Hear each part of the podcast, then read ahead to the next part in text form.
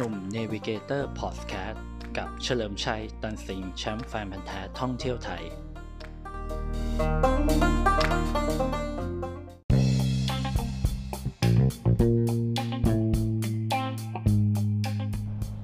สวัสดีครับ กลับมาพบกับหนุ่ม Navigator Podcast กันอีกครั้งนะครับ ฟังเรื่องราวท่องเที่ยวผจญภัยท่องไทยไปกับหนุ่มเฉลิมชัย ตันสิงนะครับแชมป์แฟนพันธุ์แท้ท่องเที่ยวไทยนะฮะวันนี้จะมาพูดถึง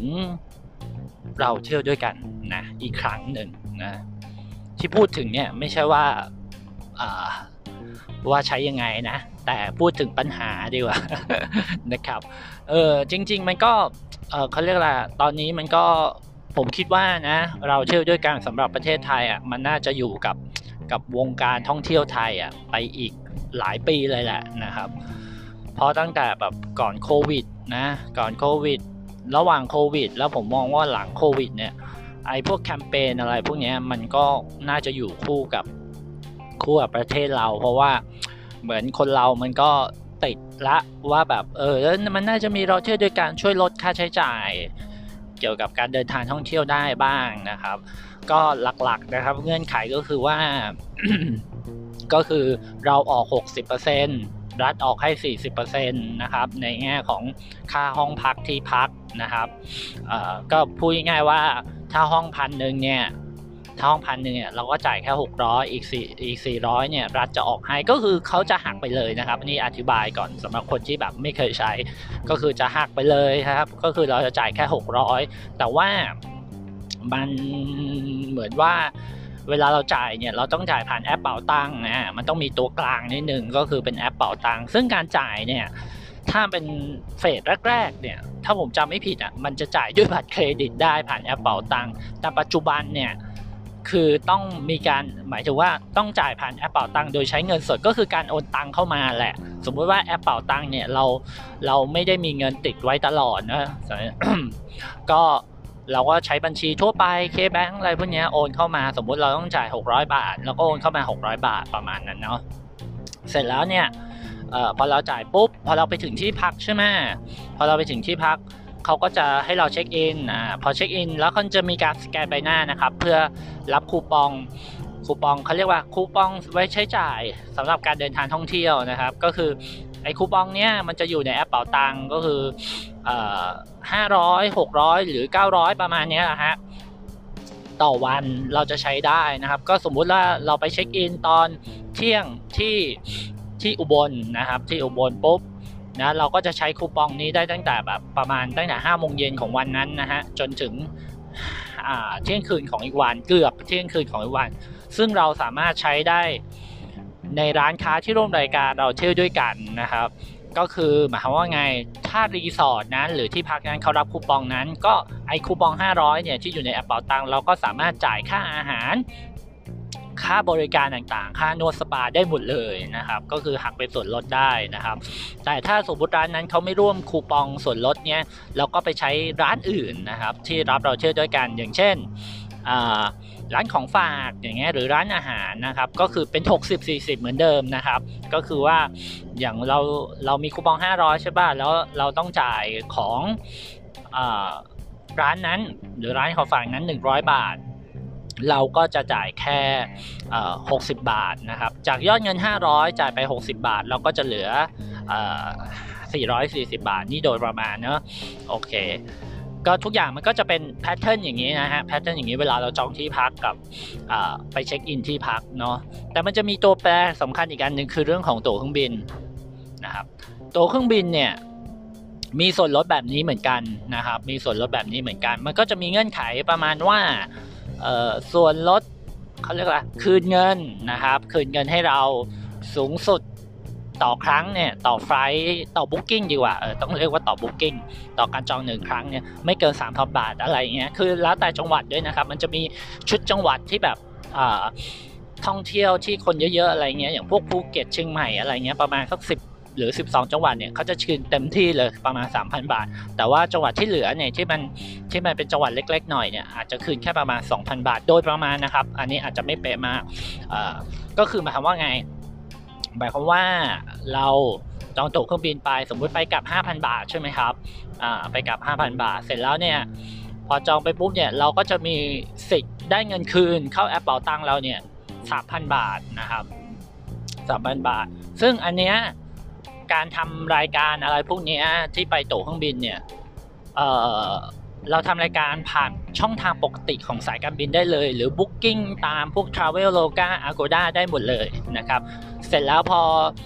พอกลับมาเนี่ยหมายถึงว่าพอกลับมาจากไฟลท์บินไป 3 วัน 5 วันเนี่ยแล้วเราค่อยมาทำรายการผ่านแอปเป๋าตังอีกทีหนึ่งนะครับ ผ่านเว็บไซต์เขาอีกทีหนึ่งถึงจะเอ้ยผ่านรายผ่านเว็บเราเที่ยวด้วยกันอีกทีหนึ่งถึงจะแบบได้เงินคืนนะครับ ซึ่งการได้เงินคืนเนี่ย เงื่อนไขมันก็จะรอสัก 2 เดือนนะครับ ก็จะได้เงินคืน แต่ก็ได้เงินคืนนะเข้าแอปเป๋าตังคือบอกก่อนว่าเข้าแอปเป๋าตังสมมติ 3,000 บาทเนี่ยเราสามารถใช้จ่ายได้ปกติเลยนะครับ หรือว่าเราสามารถเอา 3,000 เนี้ยโอนเข้าแบงก์พาณิชย์เราทั่วไปได้เลย อย่างเช่นเนี่ย SCB KBank อะไรเงี้ยเราก็กดมาเป็นเงินสดได้นะครับ อันนี้คือคือใช้ได้เลยนะแต่จะบอกว่าเวลาเราจองตั๋วเครื่องบิน เงื่อนไขอย่างหนึ่งที่สำคัญคือเราต้องจองที่พักด้วยนะครับอ่านี่นี่ฟังก่อนนะมันคนละประเด็น หมายความว่าไง ถ้าคุณไม่จองที่พักในโครงการเราเที่ยวด้วยกัน หรือเช็คอินที่พักเราเที่ยวด้วยกัน คุณจะไม่ได้เงินคืนจากตั๋วเครื่องบินนะครับ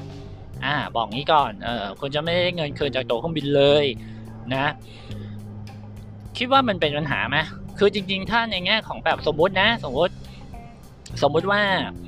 การจองมีคือ1นึ่งแสนสิทธิ์อ่าจองห้องพัก1นึ่งแสนสิทธิ์ตั๋วเครื่องบิน1นึ่งแสนสิทธิ์มันก็คงไม่น่ามีปัญหานะเพราะมันก็จองคู่เข้าคู่กันไปนะแต่สุดท้ายแล้วมันมีปัญหาทุกครั้งครับ เพราะว่าตั๋วเครื่องบินน่ะการจองตั๋วเครื่องบินน่ะสิทธิ์ของตั๋วเครื่องบินน่ะมันมันไม่พอดีกับห้องพักหมายความว่าไง สมมุติห้องพักมี1นึ่งแสนสิทธิ์ใช่ไหมครับแต่ตั๋วเครื่องบินอ่ามีประมาณ ห้าหมื่นสิทธิ์อ่าอย่างเงี้ย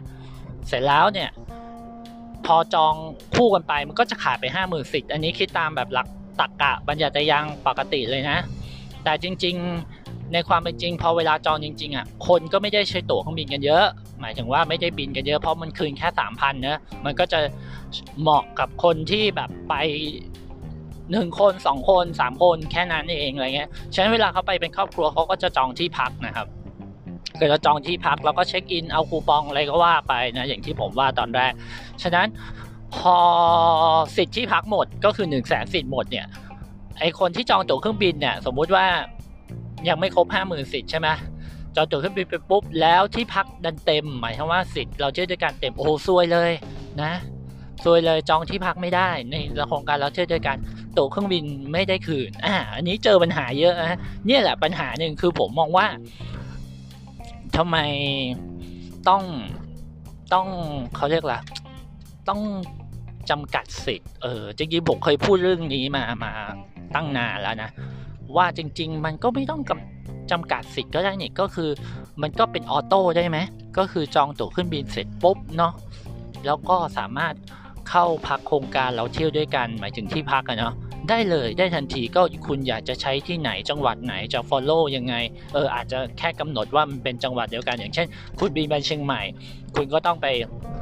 เช็คอินที่เชียงใหม่นะครับหมายถึงโรงแรมที่เชียงใหม่ก่อนอะไรเงี้ยซึ่งซึ่งจริงๆเช็คอินคืนเดียวก็ได้นะคือคืนที่เหลือคุณไปเที่ยวเชียงราย คุณไปเที่ยว แม่ห้องสอนอะไรไม่ผิดอะไรเลยนะฮะคือเช็คอินได้แล้วสิทธิ์ของการคืนเขาเรียกเงินคืนตั๋วเครื่องบินคุณก็จะได้สิทธิ์นั้นเนาะมันก็จะจะ work มากนะมันก็จะ work มากแบบพออย่างเงี้ยมันก็จะมีปัญหาว่าแบบเออจองตั๋วเครื่องบินไปแล้ว แต่ว่าห้องพักยังจองไม่ได้เพราะบางทีห้องพักมันเป็นเรื่องเรื่องละเอียดอ่อน บางทีแบบว่าอาจจะเป็นจองทีหลังอะไรเงี้ยคำว่าจองทีหลังบางทีก็ไม่ทันสิทธิ์แล้วอย่างเงี้ยมันก็จะเกิดอะไรต่างๆอะไรเงี้ยแต่ว่า ตอนเนี้ยหมายถึงว่ามันมีเหมือนว่าแต่ละวันที่สิทธิ์หมดไปอย่างอย่างอย่างที่ผมอธิบายอย่างหนึ่งแสนสิทธิ์หมดไปใช่ป่ะแต่ว่าพอสิทธิ์หมดแล้วเนี่ย เวลาเขาตัดรอบประมาณสักช่วงเช้าอะนี่คือระบบแบบเราเที่ยวด้วยกันนะอันนี้ไปรู้มาเขาบอกว่ามันจะมีคนที่ไม่ได้จ่ายตังค์หมายถึงว่าไม่ได้จ่ายตังค่าโรงแรมผ่านแอปเป่าตังค์อะวันวันหนึ่งอะหลายพันสิทธิ์เหมือนกัน ก็คือเขาให้เวลาจ่าย 24 ชั่วโมงเนะ อันนั้นอะเขาจะเรียกว่าสิทธิ์หลุดพอสิทธิ์หลุดเนี่ยถ้าโรงแรมไหนแบบที่โคกับเราเที่ยวด้วยกันอะเขาจะรู้ว่าสิทธิ์หลุดเท่าไหร่แล้วเขาอะสามสามารถมาทำรายการให้ลูกค้าได้อ่ามันก็จะมีอะไรตรงนี้ด้วยนะแต่ว่าอันนี้มันเหมือนแบบผมว่ามันเป็นปลายทางแล้วแล้วมันยากอะคนที่จะเข้าถึงได้จริงๆมันต้องเป็นคนที่ที่หนึ่งใช้เทคโนโลยีที่โอเค พอสมควรมีกลุ่มหมายถึงกลุ่ม Facebook เราเที่ยวด้วยกันหรืออะไรก็ตาม หรือรู้ว่าแบบโรงแรมนี้มีจองหรือโรงแรมนี้ก็ต้องไปบอกหน้า Facebook หรือหน้าโซเชียลต่างๆ ของตัวเองอะไรเงี้ยมันตามเยอะไงมันก็ไม่สนุกละเอาจริงๆดังนั้นปัญหามันก็คือว่า ถ้ามันจะให้ดีนะ ผมมองว่าเราเที่ยวด้วยกันก็ก็กำหนดไปเลยก็ว่าว่าแบบใครจองตั๋วเครื่องบินก็ได้สิทธิพักโดยอัตโนมัติ แล้วก็ จองไปเลย ผมว่ามันช่วยสนับสนุนให้คนบินมากขึ้นด้วยนะ ไม่อย่างนั้นมันก็จะแบบเออฉันไม่บินหรอกเพราะว่าเดี๋ยว ถ้าจองตั๋วเครื่องบินไปแล้วไม่ได้ที่พักเนี่ย ก็ไม่ได้เงินคืนค่าตั๋วสองสามพันบาทอีกคืออะไรแบบนี้มันก็จะยากยุ่งยากนึกออกไหมคือทุกวันนี้สิทธิ์ของตั๋วเครื่องบินที่เป็นส่วนลดเนี่ยขนาดมีเงินคืนนะแต่แล้วเฟสแต่ละครั้งมันก็ไม่เต็มนะครับ มันก็ไม่เต็มนะครับ เพราะว่ามันมีความยุ่งยากตรงนี้อยู่ คือคือหนึ่งเลยยุ่งยุ่งยากคือ อย่างเช่น อย่างที่บอกพอจองตั๋วเครื่องบินแล้วต้องมาทำรายการเองในเว็บไซต์นะครับ แล้วก็ใส่เลขบุ๊กิ้งอะไรไป แล้วกว่าจะได้เงินคืนก็คือ2อสเดือนโดยประมาณนะแล้วก็ยุ่งยาก 2 ก็อย่างที่บอกก็คือต้องมีที่พักหรือห้องพักที่ร่วมกับโครงการเราเที่ยวด้วยกัน แล้วคุณต้องต้อง check in ด้วยคุณจะได้เงินคืนเนี่ยความยุ่งยากมี2จังหวะจริงๆอะแค่ยุ่งยากเดียวกรอกเอกสารนี่ก็ ก็ก็ก็ขี้เกียจแล้วนะ แต่ก็เออเพื่อเงินคืนใช่ไหมฉะนั้นผมมองว่าถ้ามันทำควบคู่กันไปก็คือจองตั๋วเครื่องบินเสร็จปุ๊บ ก็สามารถจองที่พักในเครือเราเที่ยวด้วยกันได้เลยอะไรเงี้ยผมว่ามันน่าจะ work สุดๆนะแล้วมันจะเป็นการแก้ปัญหาที่มันดูยั่งยืนแล้วก็ดูไม่ไม่มีปัญหาคือบางทีทำคือกลางๆเนี่ยมันรู้สึกยุ่งยากนะครับ แล้วบางทีอย่างที่บอกถ้าเป็นไปได้เนี่ยเราเที่ยวด้วยกันก็เปิดสิทธิ์ไปเลยว่า ช่วงเวลานี้สมมตินะครับ 1 มกราถึง 30 พฤษภาก็คือใครจะจองก็จองไปเลยนะจองไปเลยที่ไหนอะไรโอเคผ่านแอปเป่าตังอันนี้ผมพอเข้าใจได้ ว่าแบบเออก็จองโดยมีตัวกลางนิดนึงอะไรเงี้ยมันจะได้รู้เรื่องเรื่องงานระบบอันนี้พอเข้าใจอย่างเมื่อก่อนเนี่ยผมอาจจะมองว่าเออก็ไปจองโดยตรงโรงแรมมันก็ดีจริงๆมันก็ดีนะ แต่ผมเข้าใจแหละว่าบางทีมันก็มีการแบบชุดจริตอะไรเงี้ยนิดนึงอะไรเงี้ยฉะนั้น ก็มีตัวกลางอย่างแอปเป่าตังก็ได้นะ แต่แบบก็ใครอยากใช้ก็ใช้ไปเลยอะไรเงี้ยไม่ก็ไม่ต้องกำหนดสิทธิ์ผมว่ามันน่าจะช่วยมากกว่าอะไรเงี้ยนะแต่ก็เป็นเรื่องงบประมาณของรัฐบาลอีกแหละว่า แบบเฮ้ยเขาจะมีเงินพอไหมคือนู่นนี่นั่นไหมอะไรเงี้ยนะครับ แต่ก็มาชี้เป้าให้เห็นแล้วกันว่า ว่าปัญหามันก็ยังมีอยู่นะทั้งที่ทั้งที่มันทำมาสักพักหนึ่งแล้วอะไรเรื่องของเราเชื่อด้วยกันนะครับ ก็ ก็ต้องเรียนรู้กันไป จริง ๆ พอเรียนรู้ปัญหาแล้วเราต้องแก้ไขปัญหานะครับ ถึงจะยังยืนหน่อยนะครับ วันนี้อาจจะพูดเรื่องที่มันเป็นหลักการนิดนึงแต่ผมว่าใครเคยโดน ใครเคยมีปัญหาเนี่ยผมว่าก็เจ็บปวดเหมือนกันนะไม่ได้เงินคืน จากตั๋วเครื่องบินนะครับ ยังไงก็หวังว่าจะมีโครงการดีๆ แล้วก็วิถีทางดีๆทำให้เราแบบว่าไม่ปวดหัวกับปัญหาพวกนี้นะฮะ ขอให้ทุกคนเดินทางและเที่ยวอย่างมีความสุขนะครับ แล้วไว้พบกัน EP หน้ากับหนุ่ม Navigator Podcast สำหรับ EP นี้ สวัสดีครับผม